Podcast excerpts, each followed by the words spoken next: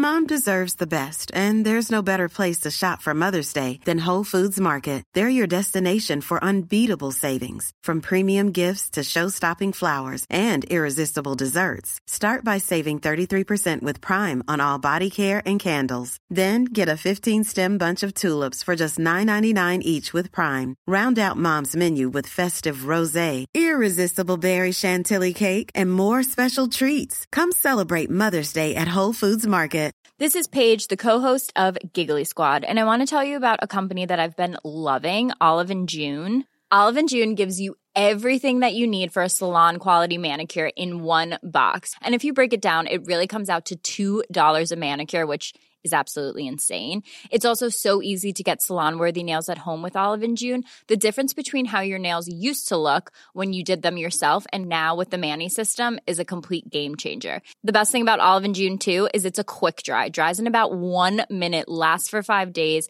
and full coverage in up to one to two coats. Visit oliveandjune.com slash perfectmanny20 for twenty percent off your first system. That's oliveandjune.com slash perfectmanny20 for twenty percent off your first system. One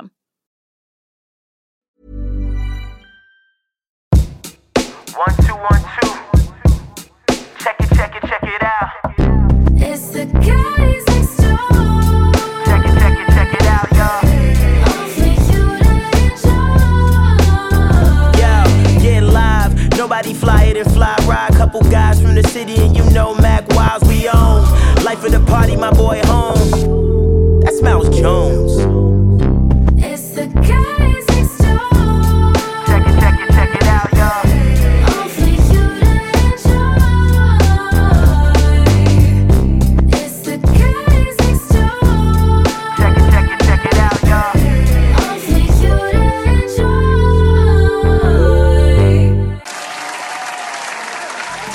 Jones, I'm Twyra. Shay, you get to say it today. Hey, I'm Shay Mills. And we are the guys, the guys next, next door. door. Shay, that sounded good. That sounded good, Shay. We might have to uh, let you do that more often. Uh, okay. No, Thank me you. neither. I, I was lying. I was trying. I was testing uh, out no, my you, lies. You, you, you can't renege now. See, I already said it. So no, no, I didn't. I didn't renege. I, I was lying. Nah, I, was, mm, mm, mm, I was blatantly lying. I took it as the truth. Shouldn't lie. Anyway, Che is sitting in for Mack Wilds because Mack Wilds, well, y'all know at this point, it's been almost two years. Mac, y'all know Mack Wilds. There's always a reason. Um, but we first and foremost want to thank you guys for rocking with us as long as you have. Thank you guys. We appreciate every listen, every subscription, every Patreon dollar spent, every comment, every listener letter. We appreciate you guys for uh, just listening to three idiots and a really, really smart girl. Um, so we appreciate that. Uh, so make sure you continue to support us, um, at Guys Next Door on all social media platforms, at Guys Next Door. If you're on Twitter and want to continue the conversation, use the hashtag Guys Next Door. Now, for all you Hakeems, all you freeloaders, all you Kimmy Gibblers, you moochers, those who just like to get the content for free and don't put no snaps on the petro, cut that shit out. It's ghetto. So what am I saying? I'm saying go to patreon.com backslash Guys Next Door pod. Put some snaps on the petro. Put five on it. Put twenty on it. We got uh, exclusive content over there, video of all the episodes. We giving we giving away free uh, little mugs and little shout out to everybody who's been posting pictures of their mugs. Um, whatever else Che and Ryan come up with to give y'all, because they do a really good job of keeping y'all um laced over there. So remember, guy uh, patreon.com backslash guys next door pod. Um and If you're just a, if, if you ain't got it, because I understand it's a pandemic and you just want to listen to us for free, well, guess what? You could do that on all streaming platforms. But all we ask is that if you're listening on Apple Podcasts, just leave a comment, something nice, preferably, leave five stars rating and subscribe. That's all we ask for you to do. Ryan, is that too much to ask? Um, no, not really. If they want to leave a little, a little snack, I'll leave my Cash App, a little something. Dollar. Did you win that one? Yeah, I did. You did, didn't Dollar, you? two dollars. I'm here for it. Well, whatever. Uh, we are back. We are back with another episode, and y'all know when we have guests, it's it's nothing short of amazing, and that's not going to stop. Um, I have been a huge fan and supporter of this guy for I want to say the better part of like eight or seven years since the show's been on. Uh, I remember uh, me and my baby mother, when we was married, watching this show. This is actually how we like got out of one of our fights. Um, so shout out to you, sir. But uh, we have from Marriage Boot Camp, all of the editions. We got Doctor Ish. Doctor Ish, what's going on? Not much, not much. How y'all doing? Thanks for having me, man. And I appreciate you watching and rocking with the show, man. I, I like to hear. I like to hear those stories. I'm telling you, yeah. And now, obviously, we didn't work out in the long run, but that show, the first, the first season, got us uh, out of an argument. Like, we was really beefing, and she was like, "Come watch this," and I'm like, "I don't want to watch this." And I've been tuned in. I've been tuned in ever since. Like, I'm talking about every season. I don't care who's on. It could be midget edition. I don't care. I'm watching. Uh, I just want to know how, how did you how how did you get into that? How did how did you get um that position over there? Man, it's so funny, man. Um, I was watching, and before before I get into that, let me just say, sometimes the best outcome for a relationship, man, is knowing how to break apart successfully. So, you know, just because you and baby mama didn't work out, that don't mean it was a fail, right? That's that can mm. still. Big W, because, you know, that's just try- the way. Doc, Doc, I be trying to tell him. Sometimes you just got to let right. him go. You got to let right. him go sometimes. Right. Your name your name isn't yeah. Doc. Your name isn't Doctor. Your name is Fly Rye. It's not Doc. I, I, was talk, I was talking to Doc. Okay? but, but yeah, man, I was, uh, I had just come off of, um, it was a show called Exile with Carmen Electra, and I had, we shot it in the Dominican Republic. I literally just got back. I've been back for a week doing that one. And uh, the phone call came in, and they were like, "Hey, this is what's happening. This is what's changing. Can you be in L A in a week?" I was like, "All right." oh, no. So I jumped on a plane, and uh, what? Ten seasons later, here we are. You know? All right. I thought I, off the top of my head, I want to say yeah. ten, ten, but I, I wasn't a hundred percent sure. Yeah. Now you are coming off of, I would, as a watcher, I would say one of the most uh, controversial and um, eventful seasons. Yeah. Um, yeah. that how do how do y'all deal with that? And it's in a pandemic, so I, I did see some of the things that y'all had to shoot, and you were like at home, and, and right. like Judge Lynn Toler was at home. How yeah. do y'all deal with such a, with like a big season like that in, in the middle of a pandemic? It was a lot, man. The season the season itself went viral, man. Every every week the numbers just kept going higher and higher, and it was it was so it was so heavy, you know. So we shot it before everything popped off with the pandemic and, you know, and the cultural stuff and George Floyd stuff and everybody's, you know, and everybody's world came crashing down around them.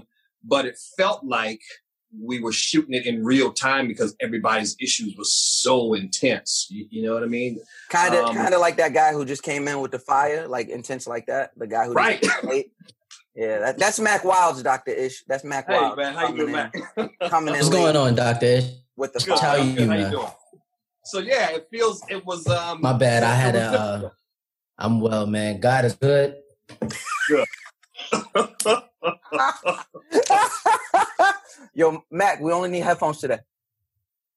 Huh? We don't, we using he- just the headphones today. Okay. Right. But yeah, man, it was. Uh, you know, luckily for us, we had it. We had everything shot and in the can uh, before everything jumped off. So it was only a little bit of stuff we had to do from home. Um, but, you know, during during the season, man, me and Judge are really good friends. So we're probably on the phone two or three times a week, just kind of game planning on, you know, how, how does this week's episode look? And, you know, and, uh, and and trying to manage some of the um, some of the fallout. And, you know, and after the show, I end up doing a lot of therapy with the cast members. You know, they want to continue on and they want to right. say, yeah. And so, uh, you know, I'm. Couple times a week, I'm on the phone with somebody, just trying to help them work through some stuff. So, which which is cool because it lets me know that hey, they you know they got something out of it. They thought there was some value there, and they want to continue on. But uh, I need I need I need you to get Mouse on this show. He's against therapy, and I feel wow. like sometimes he it's wow. couples therapy. Wow. I'm not doing it. Wow. You you need he needs Doc. He needs something, man. He needs Mouse. You anti-therapy, man. Anti-therapy. I am I am anti. Therapy for me, but I'm not anti-therapeutic means. Like I have, I have, I have a, a a boxing. I have a heavy bag in the backyard that we know. Me and her know each other very well. Okay. Um, it's I'm, a girl. I didn't know it was a girl. I didn't no, know it was a girl. No, it's not. It's a man. Oh, okay. Um, okay. It's fluid. It's, it's fluid. It's fluid. It's fluid. It's fluid. It's, it's really. Okay. It's, it's non. Right. It's non-binary. My heavy bag is non-binary. Uh, that's, where I, that's where I'm gonna go with that, because I didn't like the spin you put on that, Mac. I didn't like that. Hey, I, I was, it was just a question. It was just well, a question. It's, it's you know, a I, just, non, I came in late. I thought I missed something. It's a non-binary heavy bag, Doctor Ish. Um, that's a, that's a part of it, man. You'll start start with the physical, and, and you and you'll work your way to it, man. It's a process. But uh, but no, uh, I'm I'm I am anti. Let me not front. I'm I'm anti-therapy for me. I understand.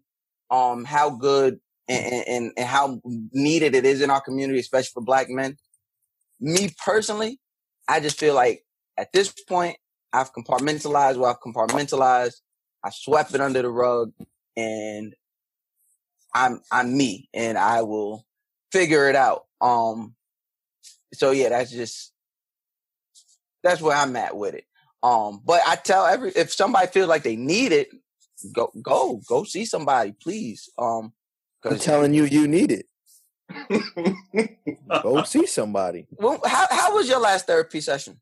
I mean, oh, uh, okay, had, thanks. Listen, yeah, thanks. Listen, yeah, um, thanks. I, I yeah. had to go. I had to go to one before surgery. Actually. That was physical therapy. No, no, no, it wasn't. They had oh, like, to make sure my mental was right before I had surgery. They want to so make sure I you. They want to make sure you wasn't giving up a kidney under duress. Yeah, somebody forcing me to do surgery. Under duress. So I actually did see someone, and I'm open to it. I said this before. You're the only person that's not open to it. Uh, Doctor Ish, this isn't, this isn't feeling like a safe Miles, space. Here's what I here's what I would tell you. It's, there we go. It's it's not what you think, right? Okay. It's not the uncomfortable, awkward walk in. Tell me about your grandma. Tell me about the thing that kid said in the fifth grade that time. You know, it's it's, it's none of that. It um it can be as deep or as light as you want it, right? Most of the time, folks come into therapy when they got an issue in life that they're just trying to get through. It's like, hey, you know what? I, I lost a job. Now I'm trying to find a new place. Life seems to be spinning out of control a little bit. What what can I do? Give me some tools, you know? Most folks come in for three months at a time. Quick burst, three months, once per week. Hey, I just need help getting over this one thing, and then I'm out. You know, it's like a little tune-up. And so it can be as, you know, use it to your advantage, man. It can be as, as deep and heavy or as, you know, or as tool-focused and short-term focused as you want.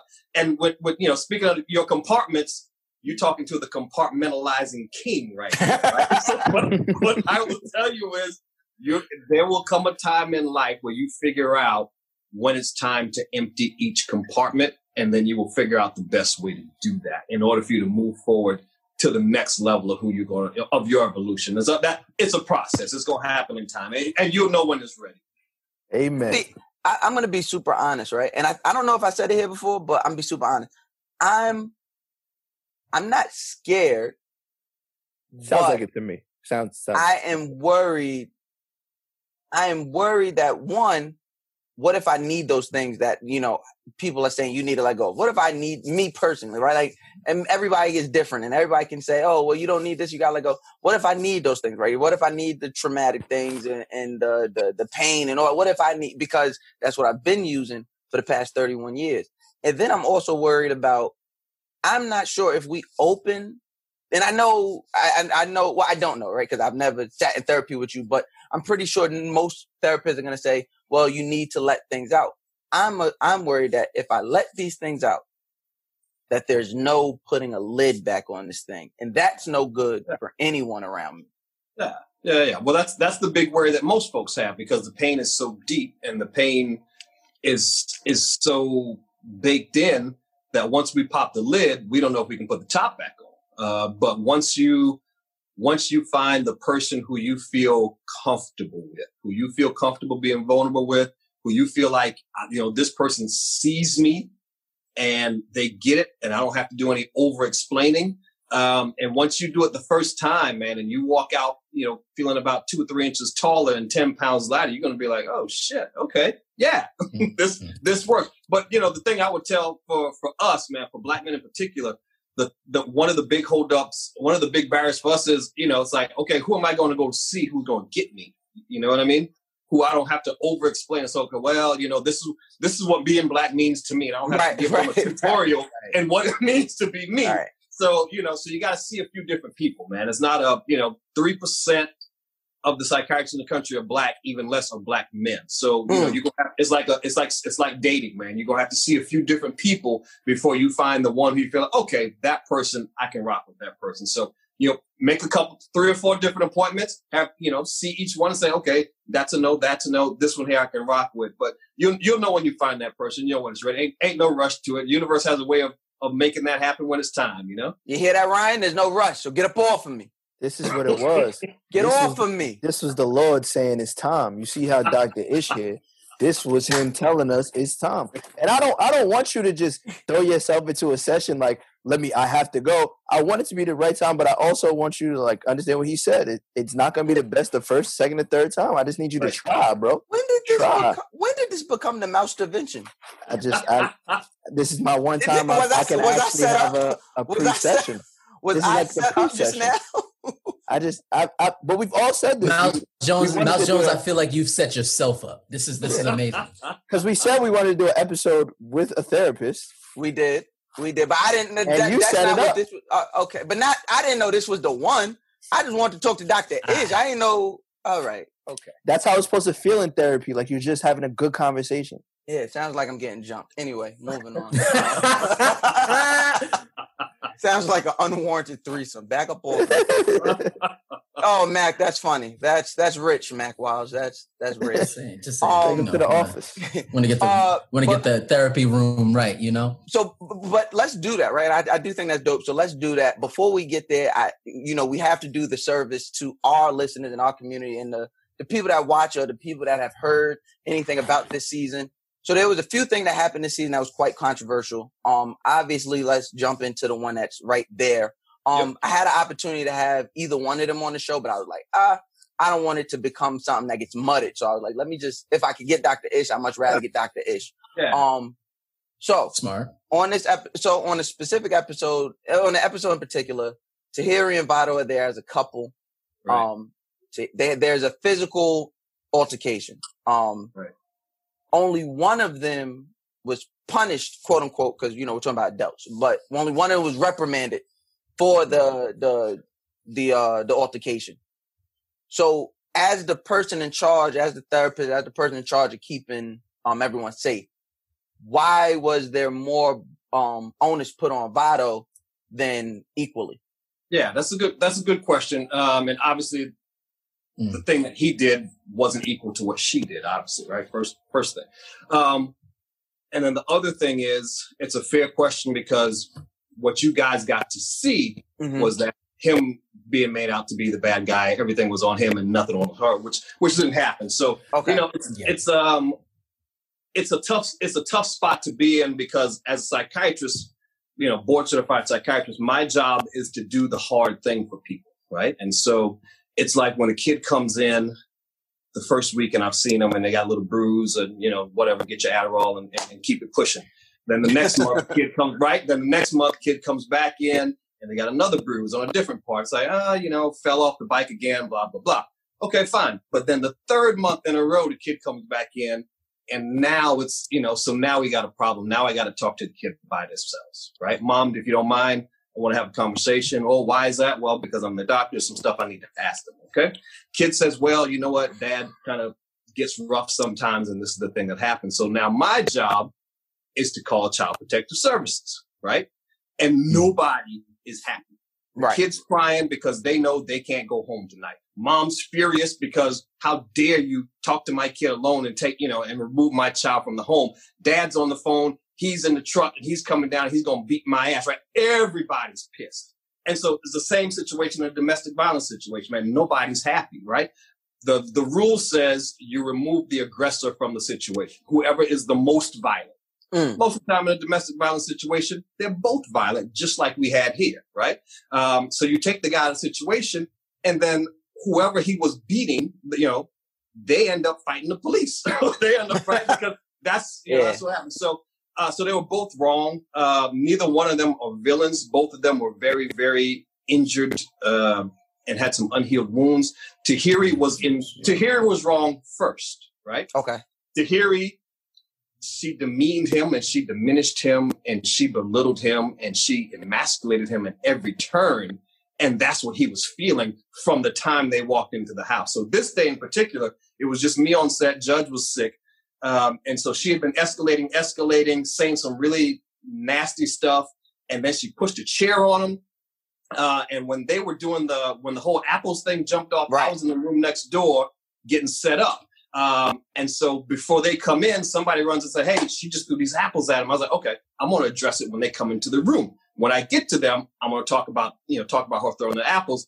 Before I could have that conversation with both of them, everything popped off. So after okay. the conversation, now it's like, okay, what do we got to do? Well, first things first, got to make sure everybody's safe. Vado, hey, you, you did the choking. You got to go over here. Now we're going to make sure she's cool. Um, and so with medicine, man, Mouse, and, and guys, it's a matter of timing and dosage, right? If you okay. have, if you've got pneumonia and you come to me and I'm like, yeah, you got pneumonia, chest x-ray says you got pneumonia, your white blood cell count is up. I'm not going to give you any medicine. We're just going to see how it goes. That don't really do you any good, right? Or if I give right. you an antibiotic and it's the wrong dose, doesn't do you any good. So it's got, I got to give it to you at the right time, at the right dose. So for her, when's the right time to tell her what part she played in this cycle of violence, right? Mm. Is it, is it while she's getting choked out? And I'm like, hey, Tahiri, you know what? Hey, darling, let me tell you, you know, the reason why he's got his hands on your neck right now is because, right? It's not the right time, mm. you know, right? And so, but if you wait too long, now she can't connect the dots because she plays a part in that too, right? And she obviously did. We all exactly. get to see it. And so that following day was when I addressed it with her. And then the following days is when I addressed it all with the group. Unfortunately, you guys didn't get to see that. That part didn't make it to air, but we did. You know, we, we saw the Vado piece. So I, my decision was, I don't want either one of them to have to continue to go through with, with this. So instead of just being peace with everybody, let's figure out how we can let them both stay on the show, how we can let them both get some type of tools to make it not happen again. And, you know, and quite frankly, how can we not disrupt either one of their, either one of their money? Because if they got to leave the show, then, you know, then all that, then all that leaves. And so I felt like it was mm-hmm. the fairest thing. I would. I didn't like. I didn't like how he made. He was made out to be the total villain because Vado's not an asshole at all. Vado's a cool dude. I mean, yeah, yeah. he's actually a really right? got, nice yeah. guy. Yeah, he, we he, all he's know, a cool yeah. dude, and that's totally not who he is. You know what I mean? Which was so shocking. I was like, "What? Did, where did this come from?" He was like, "I have no idea." I was like, "Well, let me tell you where it come from because you've been trying to sit on this thing for the whole time." And so, um, yeah, it was an unfortunate situation. Um, I don't like the way. That we didn't get to see all the work we did with her afterward because it was a lot, kind of holding her responsible too. Uh, but then obviously, you know, at no point, you know, so some of the some of the blowback is, um, well, she, you know, she deserved it. She she should have, you know, she she had it coming. Da da da da, which is a ridiculous thing to say, right? At, at no point can at no point can we have the conversation about what are acceptable levels of violence towards women. That's just not a conversation I want to have. True. Period. That's not how I was raised. It's not. If, if that is your thing, if that's how you rock, do your thing. I'm not here to change your mind, but that's just not what we're doing. Uh, but we do need to have the conversation about the cycle of violence and the part everybody plays in it because it takes two people to, to do that.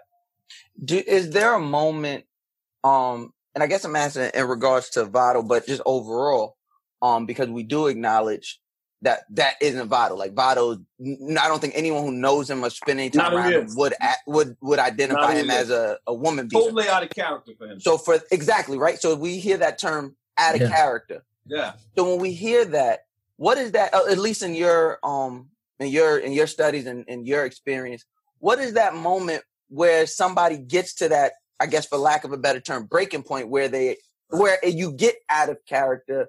Right. And maybe lash out in a physical manner towards uh, uh and towards right. other.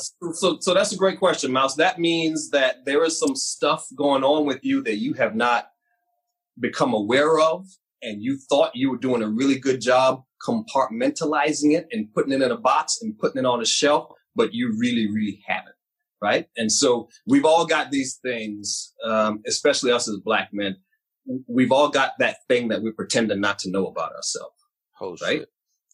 You know what I mean? And so for Vado, so here's the situation, okay. right? Here's the situation with Vado. This is the girl from around the way. I've been knowing her ever since I was, you know, knee high, and I've seen all the dudes she's dated, and I've seen her get dogged out, and I've seen her do some dogging, but that's that's, I think I could be her dude, right? And so now I finally get the mm-hmm. chance and I finally get to be with her. But now the way she deals with me doesn't look like the way she dealt with all those other guys. And mm. so now I'm wondering, now I'm wondering what's up with that. She don't look like she loved me like she loved them, right? She don't look like she was into me as she was into Joe and whoever, and whoever else, right? Right, and so right, right. all that played into Vado's, and I'm saying Vado, but we all have it. I yeah. have it. Everybody has this, everybody suffers in some degree from that never enough-itis, right? Who I am isn't enough for you. Mm. And so when Tahiri showed up and she said, Vado, you're the brokest dude I ever dated. You need to grow up. He's looking, she don't look at me the way she looks at the other ones of them. Another thing, the other thing I hate that you guys couldn't see was some of the private stuff me and Vado did because it was super real. He's, he told me one day, he was like, Doc, honestly, I feel like I'm the woman in this relationship because I'm showing up trying to be vulnerable and share all this stuff. And it feels like no matter what I do, it's not enough for her. Right. And so when she shows up and she confirms that for him, it goes into that place where he don't want to talk about, which is maybe who I am isn't enough for her. And boom, over time, right, it explodes. And it's not, it's not a private thing they're doing, right? They're doing it in a house for like eight other people and two hundred crew members and twenty thousand cameras. So that's a lot. And so, and, and so, you know, and it was a tick, tick, boom moment for him. That, that's like, yeah. that's like, to me, it's like that whole growing up and that's your trophy.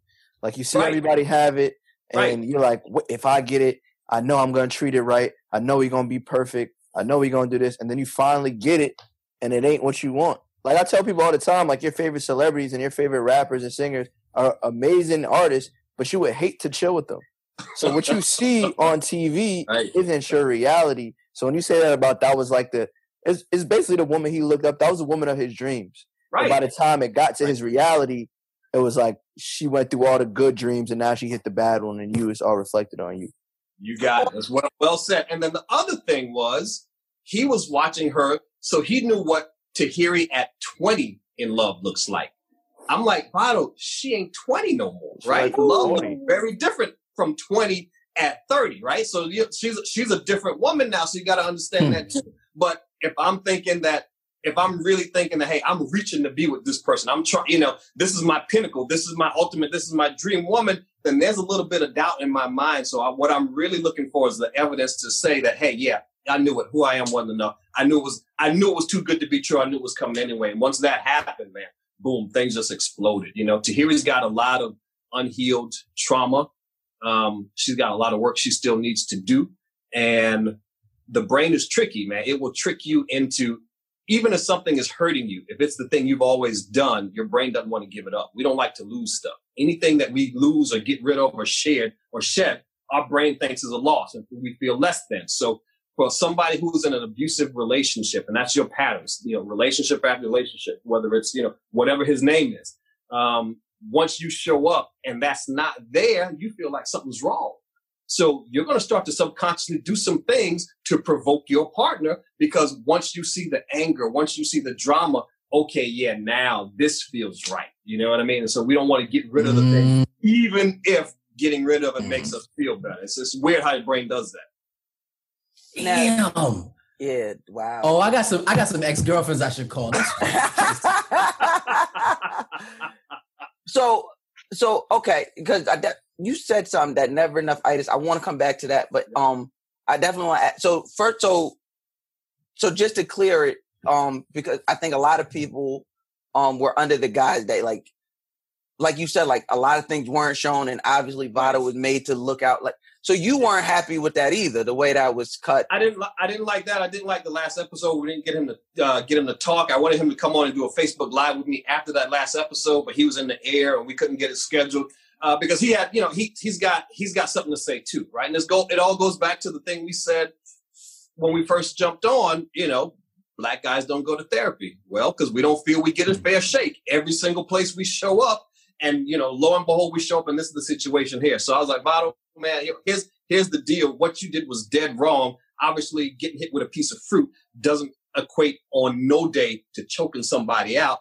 But still, right, you still deserve to have a voice because there's a lot of guys who feel like you felt, right? So Tahiri was addressed. We didn't get to see it. You know, I, I talked to her about it. She'll tell you that. You know, obviously Vado was addressed, and that's what you guys got to see. Um, but I think the larger issue, man, that that I probably was a little bit surprised about was how many guys felt like Vado feel in their relationship. You know what I mean? So the numbers say, you know, domestic violence is always about sixty percent, you know, man on woman, forty percent woman on man. But it's probably a lot more equal to that, because I have never seen a domestic violence situation mm-hmm. where it's only one sided. Usually goes both ways, right? Do you feel like do you feel like those statistics are more physical than than mental? Oh. Oh, right. They're absolutely more physical, because nobody two hundred percent reports, right? Nobody reports how many times a week you call me a bitch, right? Nobody reports how many times you neglected me. You told me I was fat. You told me I was ugly. You, you, you know, nobody reports all that stuff. Uh, and the other thing, guys, guys don't report. Guys underreport for sure. How many guys, you know, going to show up, call the police and be like, she hit me? That's a fact. It's a, it's a, like, mascu- it's like a masculinity that. thing. I like that. Right. Right. Yeah, so guys, guys under guys underreport, um, and and that's a part of it's it's one of those things as a culture that we got to work on. That you know uh, sometimes as Black folks we have some very antiquated ideas of what relationship roles look like, because we have antiquated ideas of what masculinity looks like. Right. You know, the thing we get celebrated for, we got we got to show up like LeBron. We got to be six foot five and two hundred pounds and can run real fast or jump real high. And that's the thing we've traditionally been celebrated for with our strength, but our real strength comes in our emotional strength, man, and our resilience. And so we got to, you know, that's that's one of those things we got to we got to work on shifting. Wow, wow, Doctor, you deep. Like you not no T V therapist. Like you really the you the real fucking. So I'm, I'm about to say, bro, I'm I'm, I'm sitting here like, like I'm sitting here like, God dang. I'm now you said that never, therapist right now. I got said, I got some things I got to talk about. You said that never enough Ida shit. My soul, yeah. my heart turned this way. Like everything is working right? backwards right now since yeah, that. Man. So you said, okay. So you said, uh, I, I want to, because I think it ties into it. I want to talk about that emasculation, right? Yeah. That takes place. Uh, I've only dated Black women, so I, I can only speak to what goes on in Black relationships that I've right. experienced. And it seems that it happens in the Black relationship a lot more than happens anywhere else. Um, that could be a number fudge, or that could be the truth. Um, in your experience, why do you think that emasculation happens, and what else does it lead to outside of just the obvious, you know, domestic violence? Yeah, well, it, obviously, you know, it leads to the destruction of, of Black relationships, and if you don't have a healthy relationship with the person who you love and who's supposed to be loving you, life is very limited at that point, and so it doesn't happen by accident. Right. It's it happens on purpose. It's what we were taught. You know, my family got here in sixteen seventy-one from Barbados with their slave master at the time. Right. And it's what we were taught from day one. We were taught we were taught how to diminish each other. Right. We were im- immediately pitted against each other. Light skinned dude against the dark skinned dude. Big dude against the little dude. Mm-hmm. The one who, you know, who can sneak off and read a little a few words versus the one who can't. Right. And so that's, you know, in the house versus in the field. And so we, we get that set up, right? You know, we were we were emasculated as men from from the time we were here. And guess who saw that? Our women saw that, right? Mm. And so our women understand, if I have a son, the way for him to stay safe and to stay alive is to show up somehow less than a man. You can't use your full grown man voice. You can't use your full grown man strength, because they will come out here and they will slay you for that, right? And so it, it starts from there. Now, fast forward four generations, five generations later, who's in school more than, who, who goes to school more? Who goes to college more? Black men or Black women? Black women. Right. Who's got the better credit scores? Black men or Black women? Black women. Black Speak women. for yourselves. Speak right. for yourselves, all right? Hey, relax.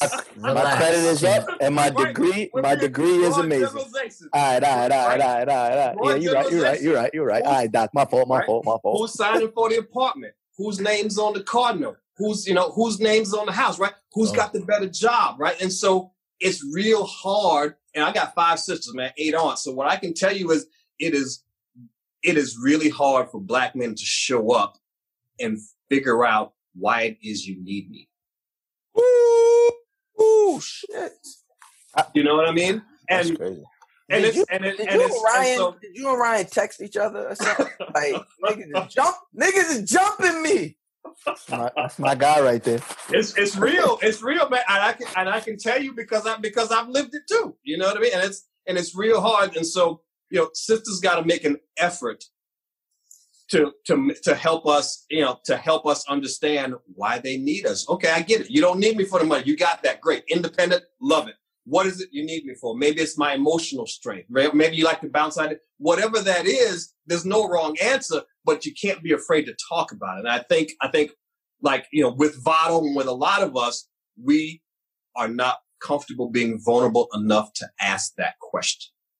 Hey, you know, mm-hmm. this is, this is, I know there's some things I can do well. I know there's some stuff that I don't do well. Right. But I'm really having a hard time figuring out why it is, why it is you need me? Why, why am I the dude? You know, and if you can communicate with each other about that calmly, you could have a rock solid relationship. But if you can't talk about it, it's always going to be the elephant in the room. And when little things start to pop off, they're going to be really big things because you never talked about that underlying issue.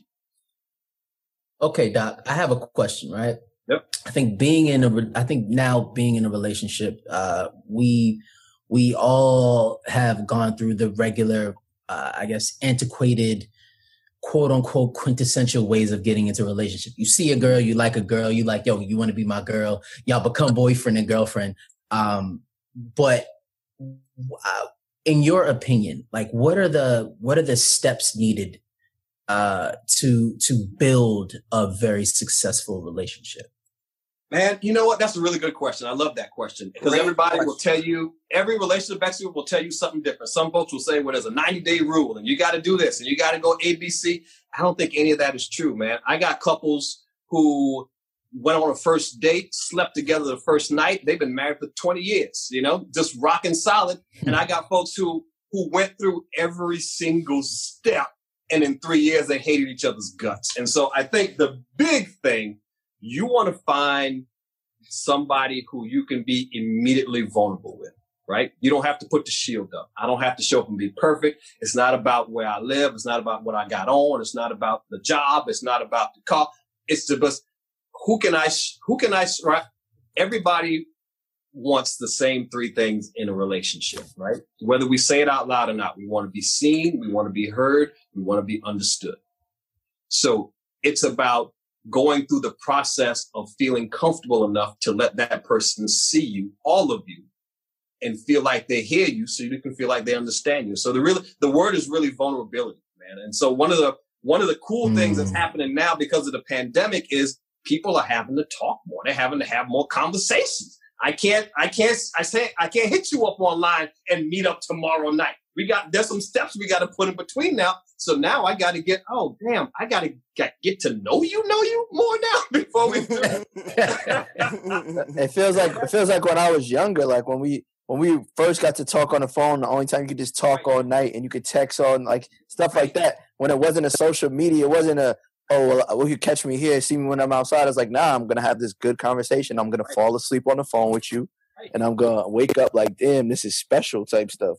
Now you got to really talk. See who, who really got the talk. real game. Who got the real right. game now.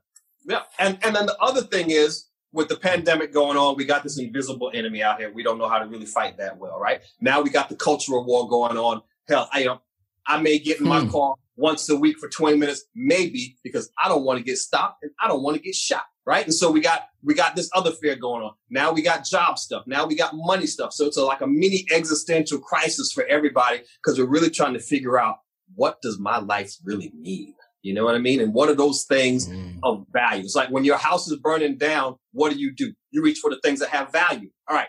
Got my lady right here. Got my car keys. Got my money. Get the kids and let's get up out of here.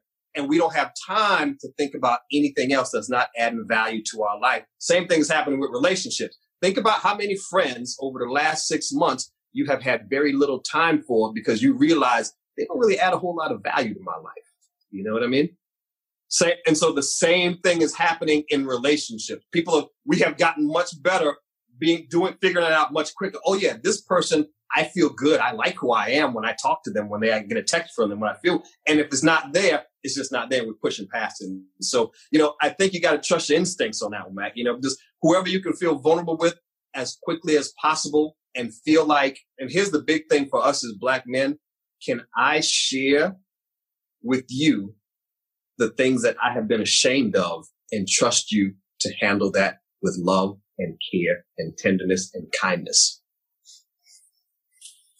That, that I feel like that's really deep for us, because that's that's one of the main reasons we started this. Yeah, like we we started this podcast just to open up to each other and and talk to each other as brothers and family, and what we're going through, a relationship, whether it be with our parents or with our significant other, whatever it is. But we felt like there wasn't enough Black men to speak out on that, and so by reassuring everything we already knew was true, with you coming out here and teaching us even more things, and you see Mouse's face, he about to shed two tears because you talking to him. But um, it's just like it make it makes me think like it's not. I don't think that this is a job at what we do as as being on this podcast, but it makes me feel like the things that we talk about and we do are really like not taken for granted, because there's somebody over us like you who's really telling us this is the right thing and this is true to talk and communicate. Yeah, and, and, this feels this this feels like uh. outside of everything else that this episode or this past thirty minutes has been, this feels like what Ryan said, like this feels like confirmation. Like for the first time, I mean, outside of like seeing the letters and the adoration and, you know, being at the... You know what's crazy, Mouse? We just talked about this yesterday. Yeah.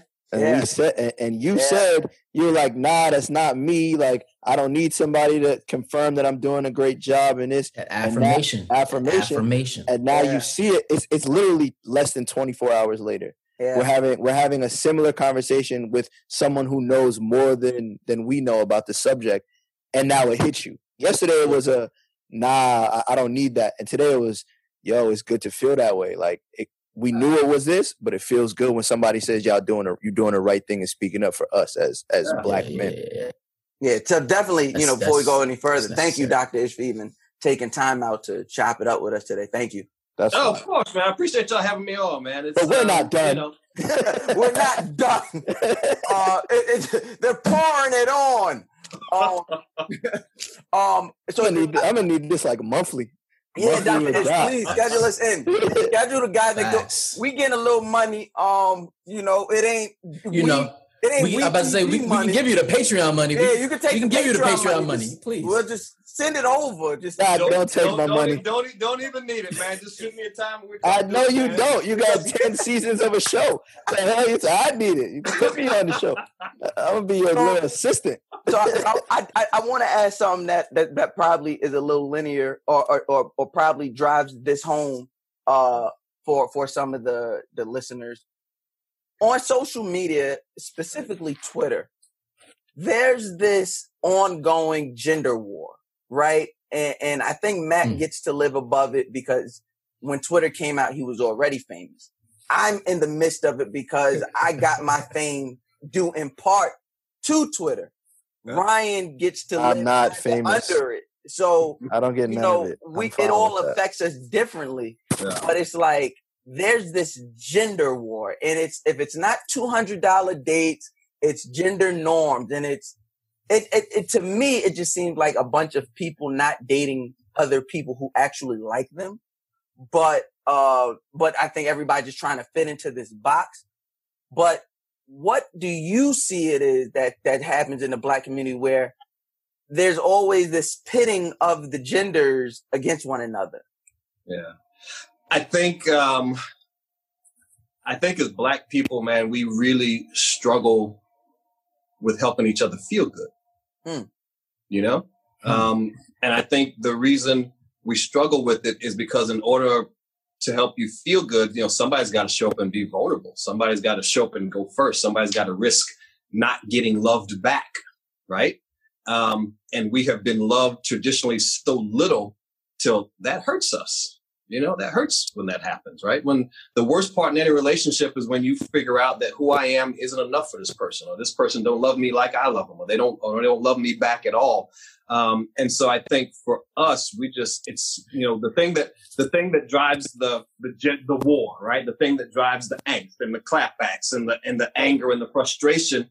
Well, those, those are all good emotions, but they're not primary emotions, right? right? You got four primary emotions. You got happy, sad, fear, surprise. So what's driving it? Are you happy? Is that why you're out here, you know, you're doing your general? No, you're not happy. Okay. Are you sad?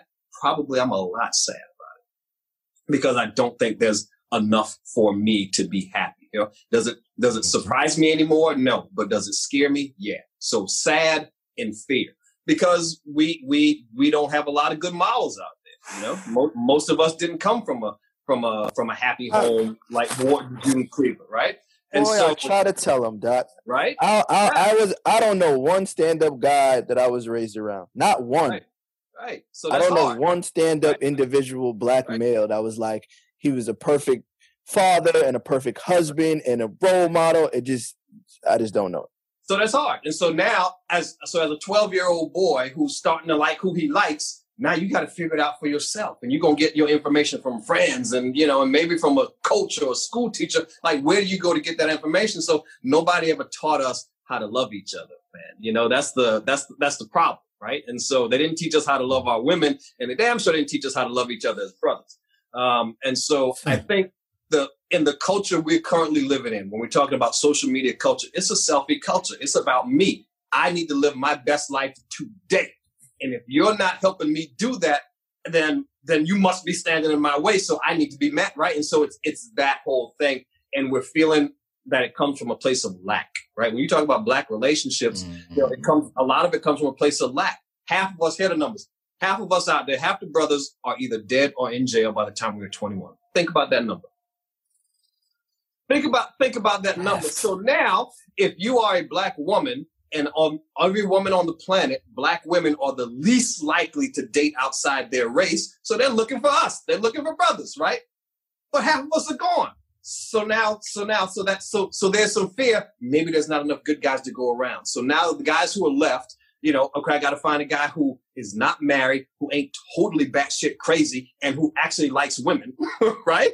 Now I got to, I got to find one of those. You, you know what I mean? And so the numbers don't work in their favor, man. So they're scared, they're sad about it, and they're they work, they work in my favor, Doc.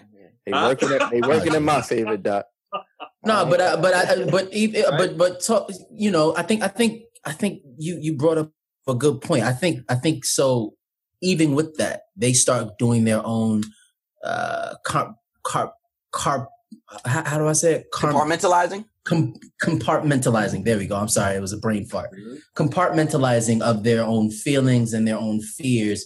And instead of, like, you know, uh, you listen to the Summer Walker song, instead of just trying to look for somebody who you can fall in love with and all of that, you're like, I just might be a hoe, you know, might as well just, you know, look for a baller or something like that. So I can, right. you know, get these very uh, superficial, uh, feelings and thoughts off real fast. You know, I get get a little bit of money out of it, but no, that's that's actually wow. So Mac, thank you, thank you, right? Doctor Ish. So Mac, what you're talking about is all those reasons to settle, right? Mm-hmm. And you can you can right. It's like, hey, you know what? I wanted a Benz, but I only got Honda money, so damn, I got to settle for the Honda. You know, I I I wanted a mansion, but I got trailer park money, so I got to settle it. And so after you show up and have to settle in so many different areas of your life, after you've shown up and been disappointed so many times and you settle over and over again, it just makes you mad. You know, your head, you can wrap your head around it, but your heart always feels like it's being cheated out of something it really deserves. You know what I mean? And every time you show up and get reminded that you might not get it, it just pisses you off.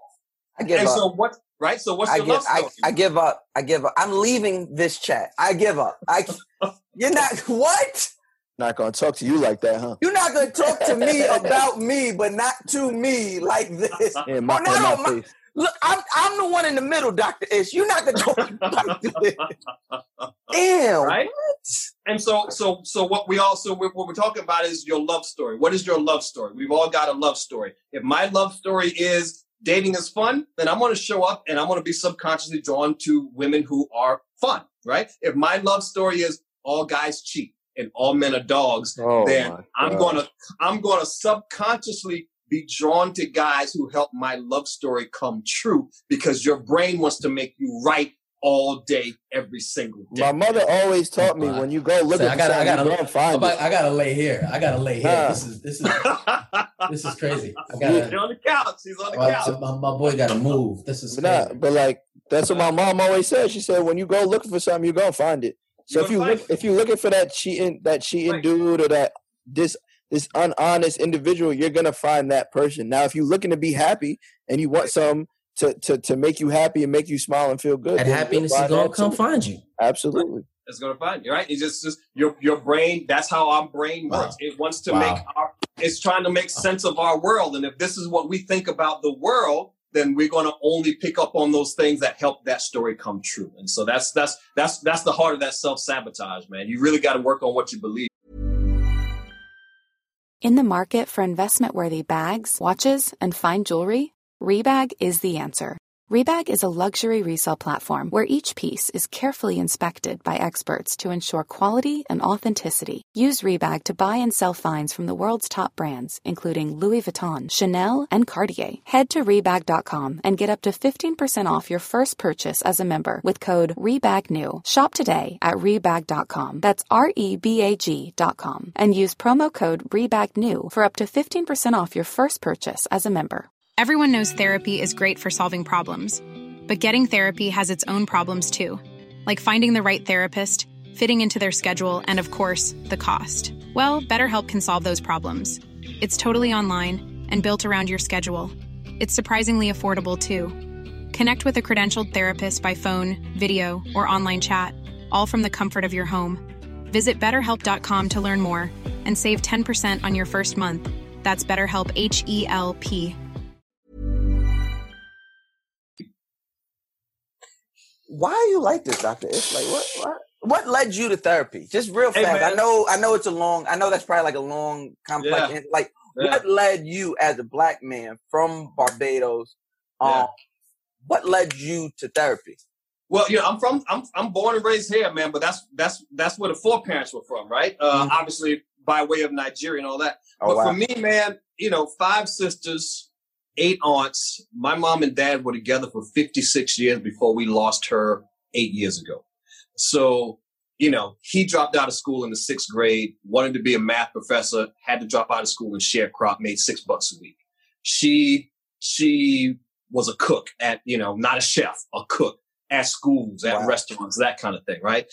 Um, but when I look at us, right, I got a sister. My older sister put three kids through college. Boom. They're doing great.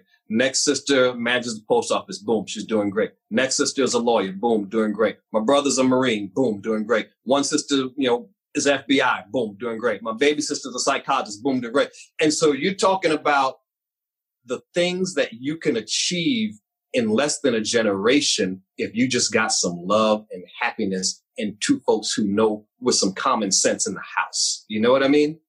And even if they can't be in the house, they can be in your life. And it makes, it makes all the difference, man. Just, just having an eight year old kid to look up and somebody can say, hey, you know what? I believe you can do it. You know what I mean? And, and, and, and let me tell you why. Who you are is enough. That was our thing. Our folks, at no day did we never not get that information. Hey, who you are is enough. You can go out here and be anything you want to be, and there's nothing extra you got to do to get it. So I believe if you can be happy with the person you love, man, you know, that's the, if you are unhappy with the person you love, then pretty much everything else in your life is going to suck. You can have all the money you want, all the women you want, you can have all the clothes, all the cars, or whatever. But if you're not happy with that one person who's supposed to be loving you the most, you're going to be saying, you know what, life's, life's kind of hard. But flip the script. If you have no job, you got no money, you got a five hundred credit score, right? You living in a, you know, in a, in a box, you know. Again, in, talking in, about town, right? I don't but, live in no box, bitch. I know your credit score is five hundred. Oh, my credit score right? is five hundred. But, but, but that one person who's supposed to love you the most does, you're going to be like, you know what? Life's pretty good. And that's so a, if you can get, if we can get bad. that one thing right, it can change everything in your life. You know what I mean? So that's, that's why it matters to me. And I think, you know, everybody deserves to show up and be able to feel good about who they are. You know, why, why, why can I, why do I not get to show up and feel good about, about me? You know? Um, and my thing for me is that, you know, it was when I decided to go into psychiatry, I was like, you know, um, folks, folks need good psychiatrists too. Everybody, like, why psychiatry, man? Why don't you do, you know, why don't you go do family practice? You're so good over here. You're so good over there. I was like, well, you know, this, this is the thing that matters to me. Cause if you can't keep your mind right, then nothing else really matters. That's fire. I, w- I wanted to do stuff similar to you, but it's too much years in school. It was, you had to do a lot. Okay, but guess, but guess here's what I would share with you. You don't you don't have to be a doctor in order to help people, right? Mm. Think about how many people you're helping right now just for being who you are, doing the thing you're doing. two point five million. Just wanted to put it out there. Yeah, right? A, a right? Lot. Think about that. Right? two point five million, dude. A, just, a lot. A lot. Right? But, uh, is this a new show? Did, do we just think of a new show? Me and you? Like Doc and Doc and Low Doc? Like, oh, yeah. oh, yeah. Let's do it. You just that's, cut me out. Yeah. You that's just cut that, right? You, you just cut us out. That's oh, y'all be our first patients. Y'all be our real... first patients. Wait, and in that we the... we can tell y'all first. It's like it's like it's like catfish. You know they got like Neve, but then they got the other person. They got Doc is Doc is Doc. I'm the other person. Okay. I didn't go to school for it, but my voice is the voice of the young people. You know. Yeah, and, you know, and school, the school is good. You know, the school part is good. Five years college, four years med school, five years of residency. Two of that was for kids. So that that part's good. It teaches you the things not to do. I did um, four. But, I did four. That was yeah, the way it stopped. But the you know the larger part of what I do, man, is just um, showing up and and figuring out what it is about this person I can love. You know what I mean? And how can I, and how can I tap into that part? And that's not really something any, any school is going to be able to teach you. You know, you got, it's just, it's just a human thing. You know, hey, I care, I care about who you are. I want to see you do your best. I accept all of who you are right now, faults and all. And let's just, you know, let's figure out how to move forward. As a, as a psychiatrist, like, I'm sorry, my apologies. I keep saying therapist. As a, as a psychiatrist, um, and with, you know, with helping these people is, well, this is a two part question. One, is there a space to to quantify failure or success? And if there is, how do how, like how do you how do you quantify a failure, or or if, if there is space for that? Yeah, I think uh, I don't really I don't really look at it like that. I look at it as everything is a success. Everything always goes to the good, right? Whether you take ten steps forward, five steps, five steps, or baby step, it's still a step. Right. Um, as long as you learn, as long as you learn something new about yourself, then that's a success to me. Right. Uh, if I'm working with a couple, sometimes my biggest successes are the couples who I help break up because mm. you're just not, you're just not ready to be in a loving, wholehearted relationship with another human because you got some unhealed childhood wounds over here that you got to address first before you can do that other thing effectively. And so for, you know, what, what I end up doing, man, uh, is I end up helping people manage a lot of the crisis of their lives from, from crisis to crisis, from moment to moment. And we all gather up, you know, we all got a tool bag. And as we right. move through life, we end up, you know, we picked up a tool over here, picked up a hammer here. I got a saw now. I got a couple screwdrivers, and we're just picking up as many tools as we can. So when those, those crises hit, we can reach in the bag and have something to help us work it out. Okay. And I, and I, I always want to ask this. I ask this to anybody who I know, that, um, you know, deals in the mental health on field or emotions.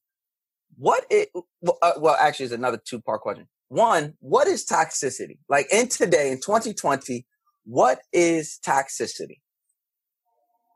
Toxicity is anything that makes you feel bad.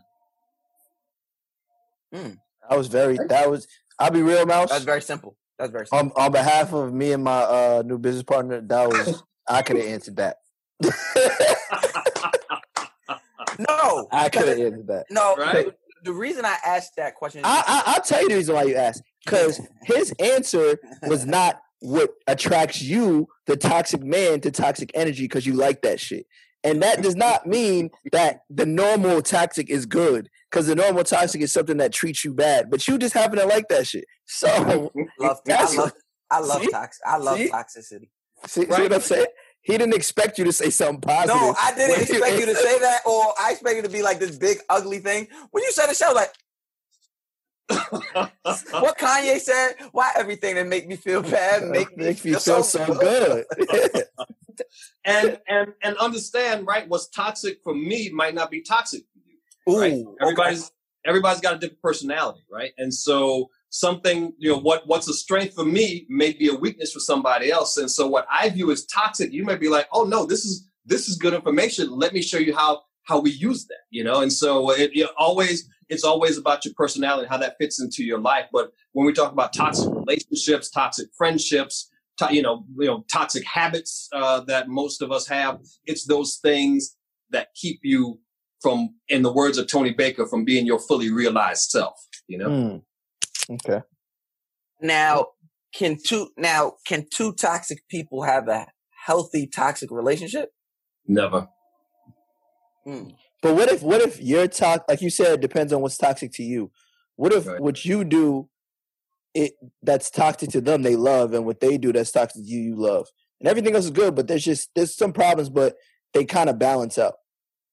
So it may balance out today, uh, but it's not going to balance out tomorrow, okay. right? Because right, I'm I'm forty-eight. The things the things that I used to love at twenty-eight, I don't love no more.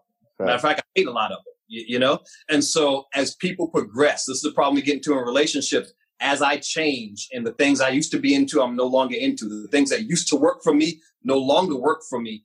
You forget to tell your partner, right? So, so as you grow, you know, in your twenties, those relationships about, hey, you know what, I'm trying to. I'm trying to be who they want. This is what I want, so I want to be who they want. In your thirties, you're like, okay, okay, let me try to do some things that, you know, help them feel good. In your forties, like, okay, let's let's do those things that help me feel good. So as you kind of progress, you're going to change, and you're going to want to leave some of those toxic things behind, but we never progress in the same fashion at the same rate. And so if your partner isn't on that same toxicity curve as you, then ultimately you're going to end up growing apart.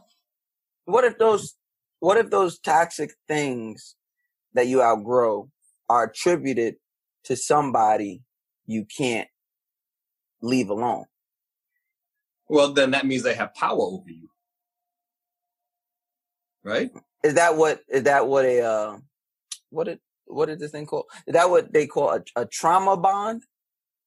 It could be it could be a trauma bond. It could be one of those things that I am I'm not aware of why I like the things I like. So I, what, so what are we doing in relationships?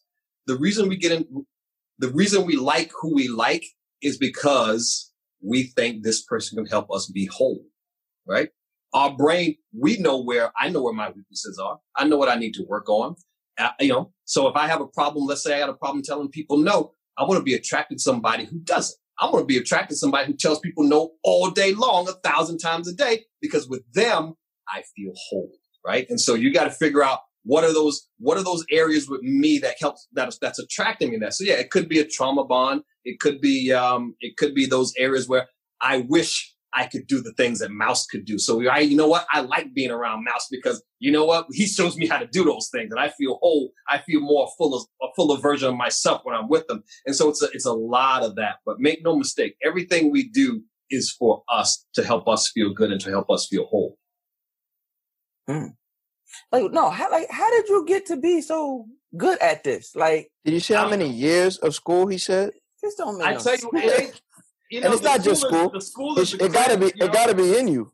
The school is the credentials, but it's just. I think it's just who I am, man. If you if you could have been in my elementary school in the sixth grade, folks is out on the playground playing. I'm in. The, I'm in the classroom, and it's like five or six girls around me, and they're complaining about their boyfriends.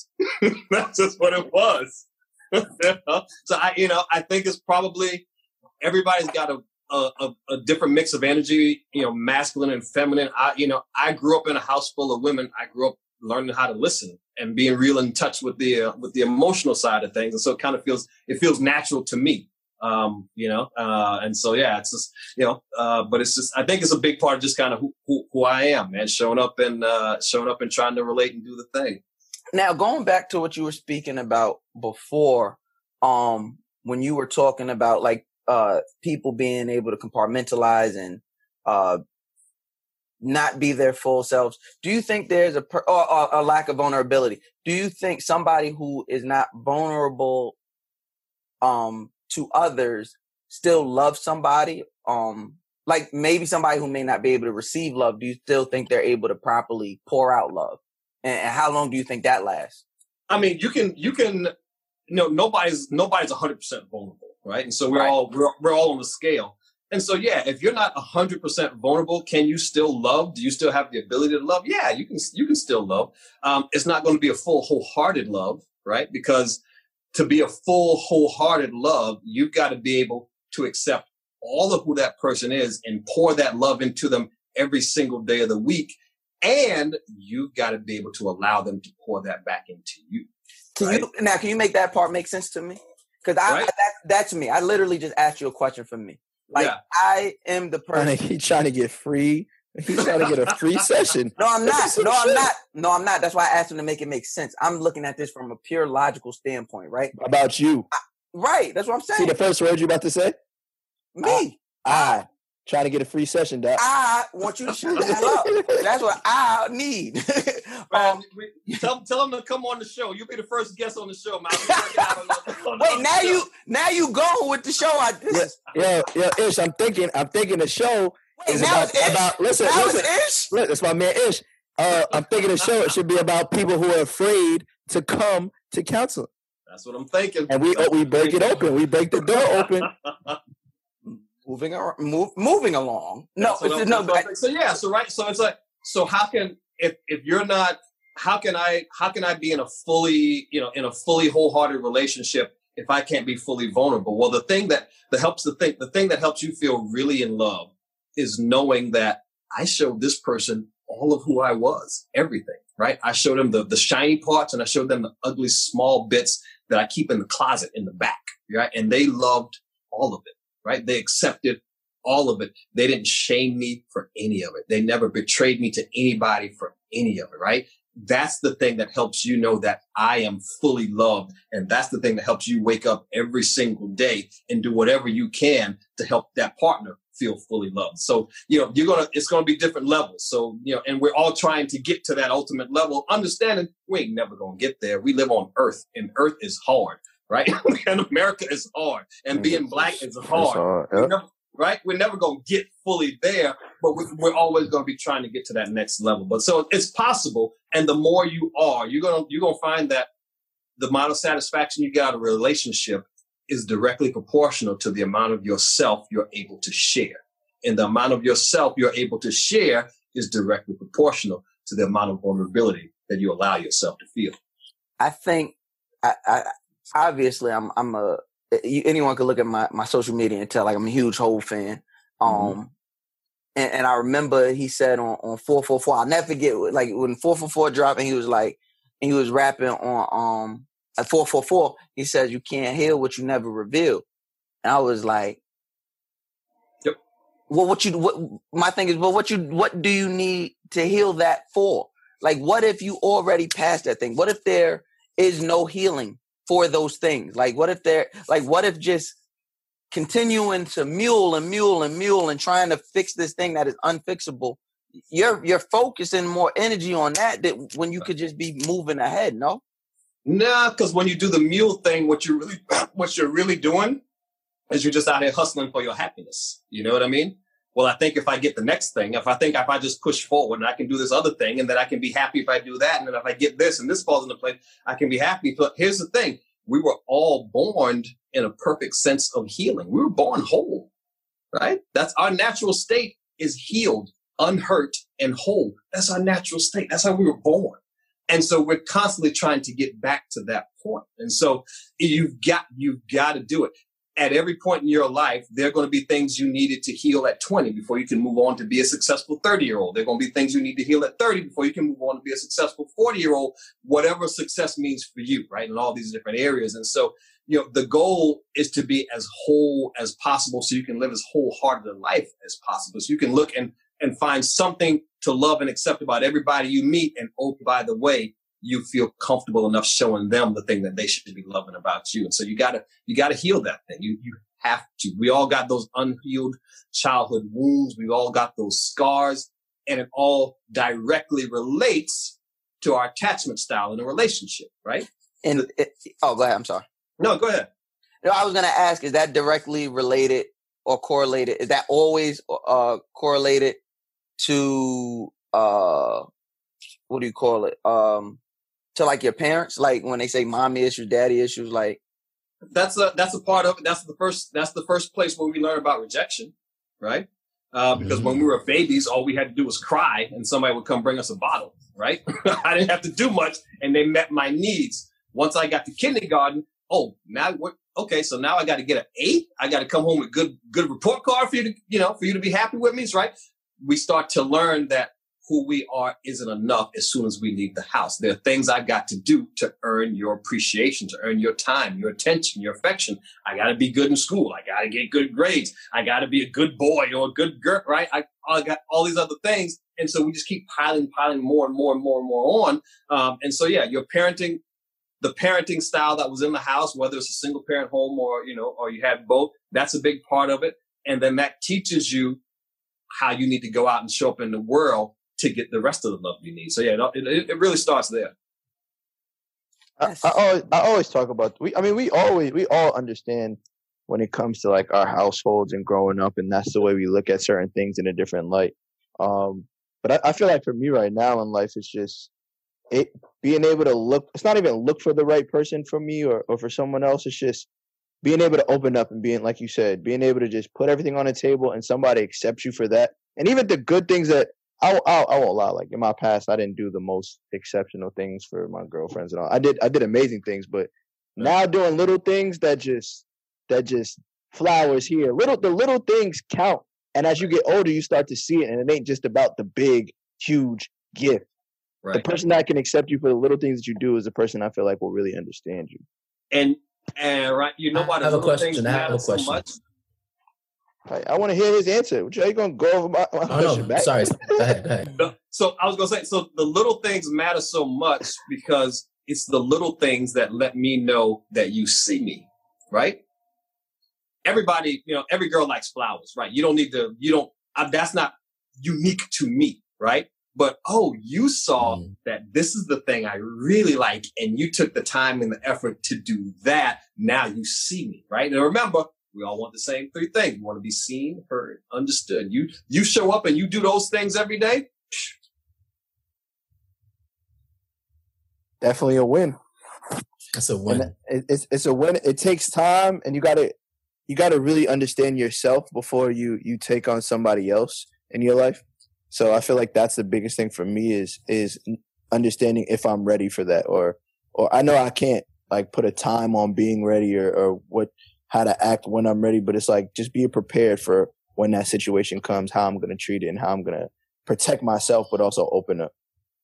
Well, so yeah, so what you want to do is you just want to be able to let it in. It's going to come knocking. You just, you know, you just got to have sense enough mm-hmm. to let it in. And that takes, that takes courage, right?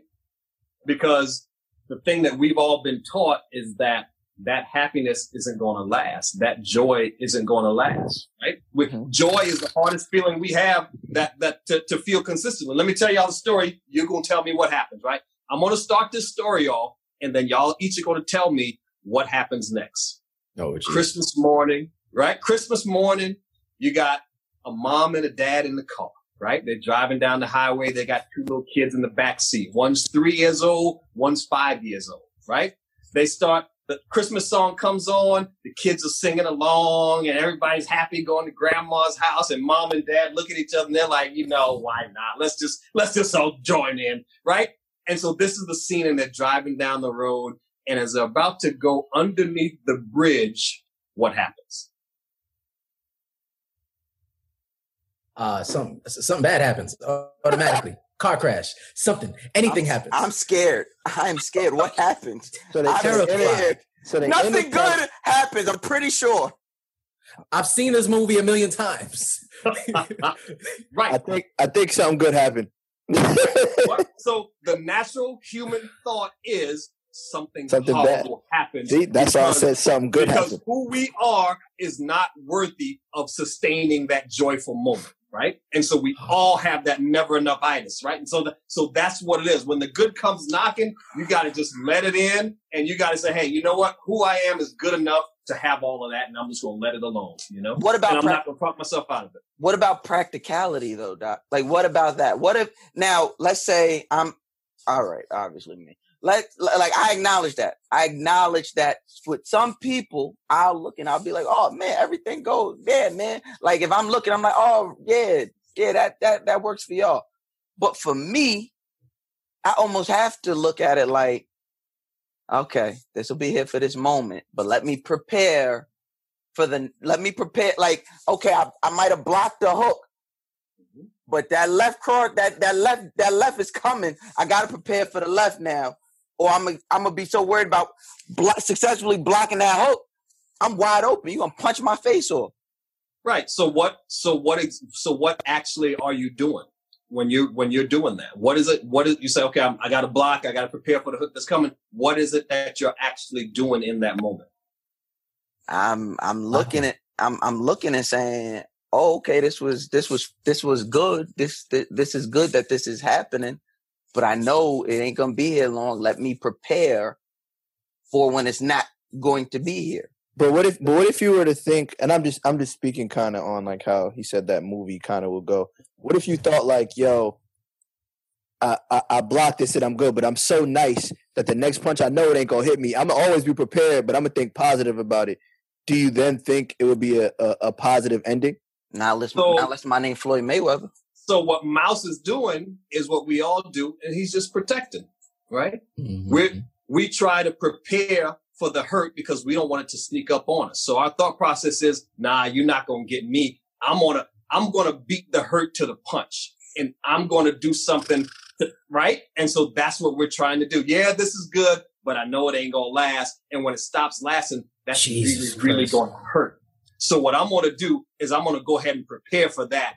Even if it help, even if it makes me miss out on someone to join this moment, right? And so what if, what if you just believe something different? What if you just believed, yeah, you know what? It's nice now and it's going to be nice later. The end. What if you just told yourself a different story? What if you just had a different narrative? You know what? Who I am, I, I see people out there and I, I'm on the gram and I'm on Twitter. I know folks got this happiness. I know they have joy. I know it's possible. What's so different about me than them? What if who I am is truly enough to get it too? And what if you just start telling yourself that? And what if you start telling yourself, hey, I... right? When when the stuff does happen that's disappointing, right? What's the word I'm going to use for it? Did it hurt or did it just disappoint me a little bit, right? Did it crush me or did it just make me a little sad? Did it destroy me? Or was I just a little aggravated, right? We got to use some different words to describe how we feel, because if we can use those different words, now it don't hurt so bad and we can move on with our life in a joyful manner. Hey, Doc, how, how, how do we how do we get you? We we, we need to figure this out. We already is... we already figured it out when you stepped away, Mac. Hey, he said he said he doesn't. He said he's gonna take all. He said he's only gonna take Ryan's share of the money. Um and then make, makes sense. I like that. I like that. Me and you are good, and he'll come back every month. It's like doing a little checkup. Little just, he, just a little guy that doing. He checkup. Only said he's gonna take my cut of the money because we started our own show together. So it's oh, just startup cost. Ryan, Ryan definitely started wow. his show with him. Yeah, he cut us out. He said that we could be, he said that that me and you could be the first guest. Wow. First Ryan Leslie. He first you leave us for Ryan Leslie, now Doctor Ish. What Yo, is wrong with you? I always wanted to be not, a doctor. The boy's not loyal, boy. I always wanted to be a doctor, man. Doctor Ish, what do you call that when a nigga ain't loyal to his brother? What do you call that? Help. It's helpful. I'm helpful. I might not be there when you need me, but I'm always there on time. Um, Jesus well, Christ. We, we, we've had you for a little over an hour. I want to thank you, Doctor Ish. Um, yeah. Typically what we do is we um we read listen a letter, but we're not going to bombard mm-hmm. you with our raggedy. I'm about uh, to say, we're, we're not gonna, we're not going to taint this good moment. they, they are we're not going to taint this good moment. They are raggedy, mm-hmm. and, I would, and I'm trying to be selfish and keep all your good advice to us. So I'm going to say, um, I, I think you've been uh, subbing me all episodes. So Matt, Ryan, do y'all have like a A fake listener letter for yourselves for, for Doctor Ish? That I actually I, I don't want to go. I know I know Ish gonna come back on. I don't want to give too much of my what, what I'm going through in my life to the people right now. You know, I I I I'd rather hide, have don't that hide from our listeners. Yeah, don't hide from our listeners, Ryan. Just just be open. Nah, we, we, this was about you. No, it wasn't. It was about you. Yo, what the fuck is wrong with this? The people the people will learn about me at a later date. I can have a, I can have Ish. You, you, you stay on the East Coast. West Why Coast, you keep calling him Ish? East Coast, man. We can, we can do this. We can do this every month, man. It'll, it'll be, it'll be our monthly therapy session. I, I, I need it. I, I know it. I need I, it. I love it. I go I through it. some traumas and some trials, some tribulations in my life. I need some, some, some talks. Oh yeah. Oh, we all have. We all. Well, have. if you, That's if you, thing. and, and, and so when you say that, I've been through some trials and some tribulations, and it's still okay. Can I add, then, then if that's the case, let's flip this and give yourself a listener letter. Can you pull, can you remember or recall like the worst moment in your life where you needed to be there for yourself in that same way? And like how you pulled yourself out of that? Being mm. a psychiatrist. Oh man. Uh, so many, man. You know, the, the, the See, coolest that's the that... scary part. Right. Why, why, how do you say so many and still be willing to go through it again? Yeah. Yeah. Well, it's, you know, that's, that's the difference between, between courage and bravery, right? You just gotta, you gotta risk it. You know, it's not going to kill you. And if it does, that's still okay. I, the, the coolest things that have ever happened in my life always came right after I fell right out of the sky, man. You know, um, and so I'll tell you, I'll tell you a story that sums it up for me. Um, my right out of med school, my first practice was with my sister and the woman I thought I was going to marry, two psychologists and me, the, the M D, and life was just like perfect, right? We were, it was the, the mom and the dad and the two kids in the car driving down the highway. Only a matter of time before that bomb hits and blows it all up. And the bomb blew it all up, right? We had no idea what we were doing. Didn't know how to run a business for shit. lost, we lost money. We lost, however a business could fail, we failed spectacularly. So we lost the business, you know, uh, lost, lost the girl, everything, you know, didn't even know if I was going to be able to practice medicine anymore because it was such a Jesus Christ. Up, you know what I mean? And so I'm like, oh my God, I let everybody down, you know? I let my mom down. I let my daddy down. All my sisters. I had forty people show up to my med school graduate. I let everybody down. And so I'm like, what can, what do I do now? Right? What do I have now? Who I am, who am I now if I don't have that? And so I'll never forget, man. I, um, I was living in Florida at the time and, you know, it was, it was so bad till I actually ended up moving from that state, moving, you know, moving back home because I was like, I, No, there's nothing left here. There's li- there's literally nothing left. And so I drove home, man, and it was like a three-hour drive. I was in Jacksonville, Florida, man, Duval. And I drove back home, and I cried all the way. I cried all the way. And when I got to the I got to the house, man, my daddy opened the door, and um, he was like, you know, she's up, she's upstairs. My mom was already, you know, sick in bed at that point. As um, and uh, I walked up those stairs, man, and I I kneeled down next to her bed. And I was like, you know, I, I was like, I'm sorry. I, I, I messed up and I lost it, you know? And she, and she looked at me, man. And she said, she said, who you are is something that nobody can ever take away. Right. The thing that you have that makes you, you, it's not, it didn't come in a book. It didn't come in a license. It didn't come in a degree. It's something nobody can ever take away. And you don't need to be a doctor in order to share that with people. And in that moment, she just made it all okay, right? And I realized there was more to me than the thing I did, right? It's not just, it's not about the doctor thing. It's not about whatever come, whatever trappings come with that. Who you are is not what you do, right? Because if that's all you are, then who are you when you are no longer able to do those things? And so for me, I was like, okay, how else, how else can I share the gift? How else can I help folks? So I sat down, I was like, well, I got all these stories in my head about, you know, relationships and stuff like that. And so as I'm killing time trying to figure out what I'm going to do next, I just started writing down little stories, man, a page at a time, here and there. One page turned into two, turned into ten, turned into a chapter. And those chapters turned into a book, and that book was very, got very popular. And, you know, one day out of the blue, the Today Show calls me and they're like, hey, we heard about this book. We want you to come up here and talk about it. I was like, all right. So I get on a plane. I fly to New York. You got Holder and Kathy Lee over here. You got Al Roker doing the weather. I'm like, that's my man right there. I look behind me, and I got they got people with all the signs like I've been seeing on T V for years. And in that moment, y'all, it felt like I had been doing it for twenty years. You know what I mean? But none of that would have happened had I not had that horrific failure and dropped out of the sky and lost it all, right? And so you just got to know the universe is always working out in your favor, whether it feels good or not, whether you think so or not. It is always teaching you the thing that you're going to need for that next level self that you're going to be. And you just got to trust in that process, man. And so that's, you know, that, that's one of, that's one of my epic things. I have many. Yo. Yo, Doc. Thank you. Remember that? You know that place Mouse was a couple a little while ago where he's about to cry? Yeah, that was real. That was man. Actually, Doctor Ish didn't know that. That was actually in our private group chat, but now he knows. Thanks, Mac. Appreciate it. Ryan definitely said it. Ryan definitely said it. Said it in a joking hey, man, manner. That's, that's strength right there, buddy. If you can't cry, um, you can no, but no. Um, again, I like I just like you said on the real, man. It, I, you know, you got to fall out of the sky before you realize, before you realize where you are, or, or just you, you need that uh, reassurance that you, you know, uh, I guess that you aren't who you, you aren't what you do.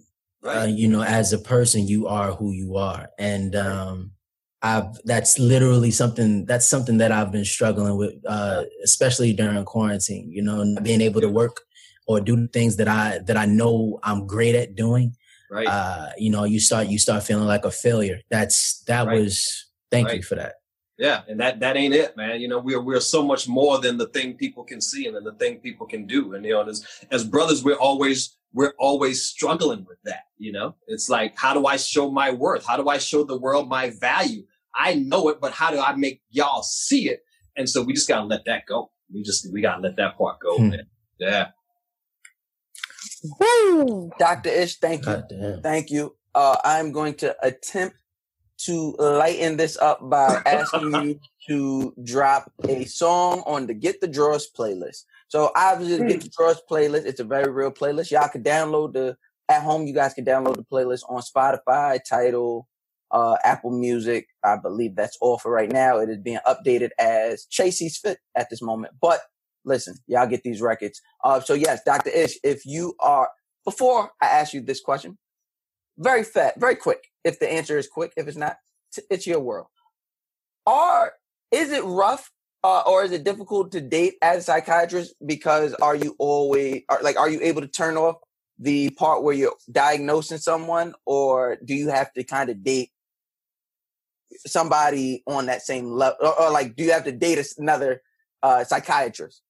No, man, it's uh, it's, that's a good question. No, I very I will very rarely date another doctor or another psychiatrist just uh, just because it's I don't it's different, right? It's It's the thing you do, but then when you're in it, you're in it. I'm in it like everybody else. Well, I get my ass kicked like everybody else.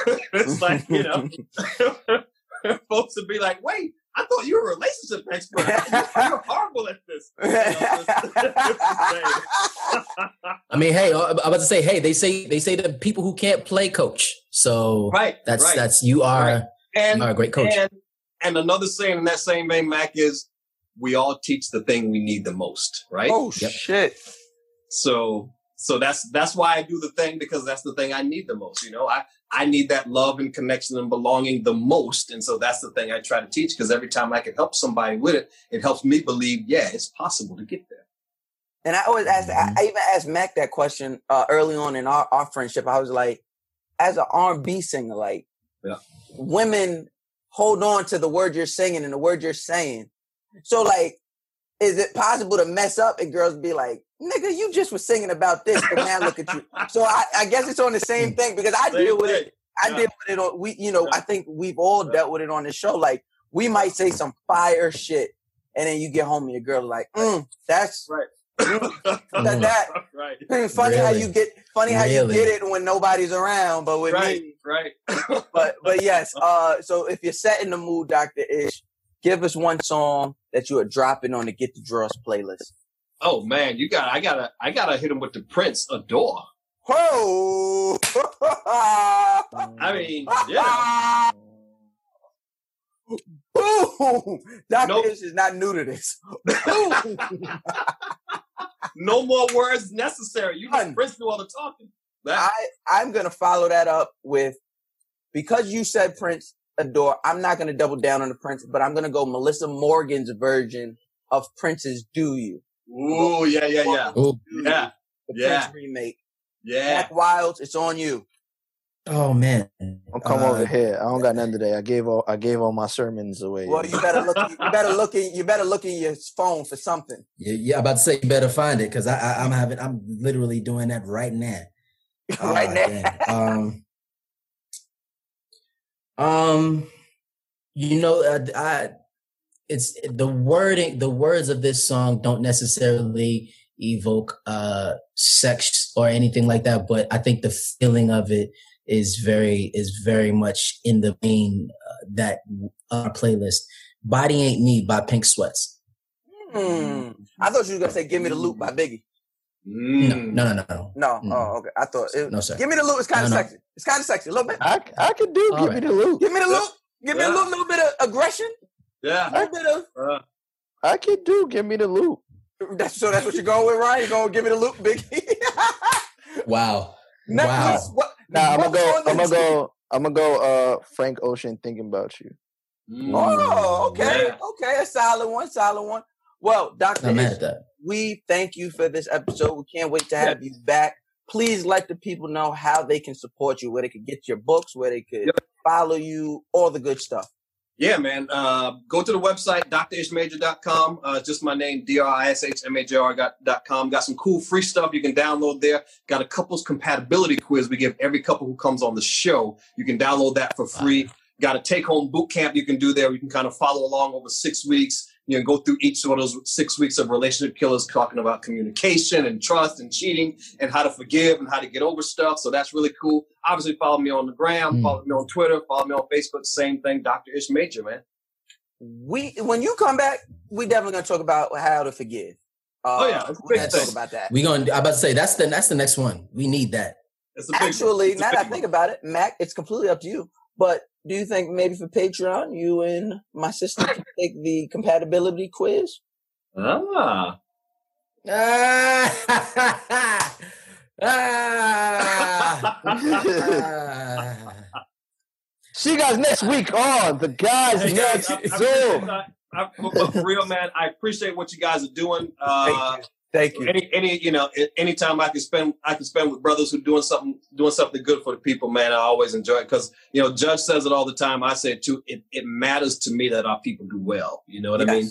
And it, and it yes. matters. It matters to me that our brothers do well, man. So I appreciate y'all and I appreciate y'all having me on. Give, will you, give, will you tell the ju- Will you tell the judge to tell her publicist to pick up? We've been trying to get the judge for a while now. We've been trying to get Judge I'll, I'll Lynn. Text, man. I'll tell her. I'll tell her. Please tell her because we tell her we ain't. Yeah. We might not be much, but we ain't as bad as they say we are. Exactly. I, I am, but they're not. So if you add it up, if the average, on average, we're not as bad as they say we are. Doctor Ish, thank you once again. Appreciate y'all guys. And you guys at home, make sure you follow Doctor Ish, make sure you support whatever. Make sure if you're in a relationship, matter of fact, I implore you guys right now. If you guys uh, listen and you guys are uh, uh, members of the, the Guy Next Door neighborhood, we want you and your significant other to go take the combat- compatibility quiz and then tell us how it went. So email us how I'm about it went. To say, let us know. Mouse, I'm gonna I'm gonna do it, but I don't know if I'm gonna put it on the, the Patreon. I mean, it's Patreon, bro. I, I don't, I don't, they gotta I'm, pay for listen, it. I'm, it's not like they gonna see it for free. We could just put it out there. I'm, I'm nervous of that uh, of that answer. We can put it like a hundred dollar tier. Yeah, yo, that, yo, one fifty tier, one fifty tier. Now, only the people with one fifty a seat. Think of what you're doing we, for we, us. We're gonna see. We're gonna see.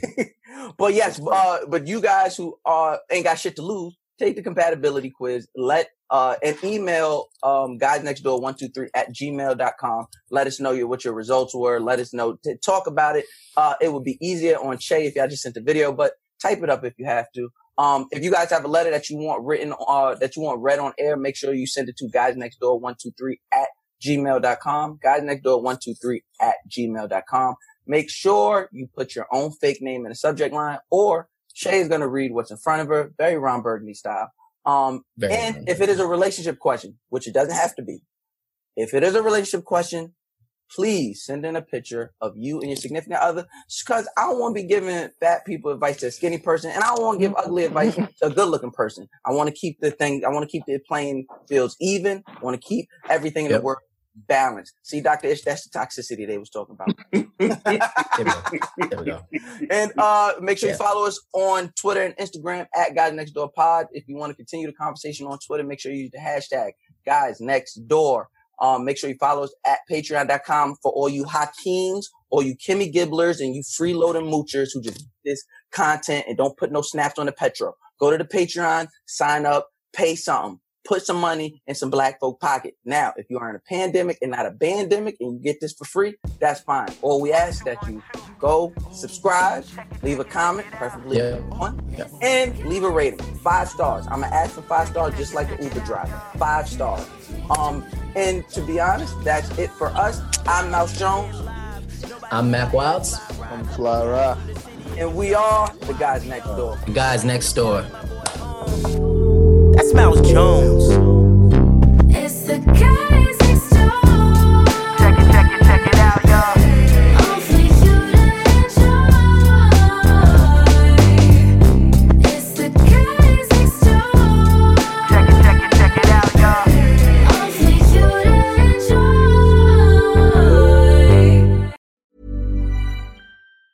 Mom deserves the best, and there's no better place to shop for Mother's Day than Whole Foods Market. They're your destination for unbeatable savings. From premium gifts to show-stopping flowers and irresistible desserts, start by saving thirty-three percent with Prime on all body care and candles. Then get a fifteen-stem bunch of tulips for just nine ninety-nine each with Prime. Round out Mom's menu with festive rosé, irresistible berry chantilly cake, and more special treats. Come celebrate Mother's Day at Whole Foods Market. Hey folks, I'm Mark Maron from the W T F podcast, and this episode is brought to you by Kleenex Ultra Soft Tissues, your ally to help tackle your allergy symptoms this season. I love the change of seasons, but nobody loves pollen and all those other things floating in the air that make you sneeze during this nice weather. Kleenex Ultra Soft Tissues are hypoallergenic and allergist approved. So fight back against watery eyes and runny noses without worrying about irritating your skin. For this allergy season, grab Kleenex and face allergies head on.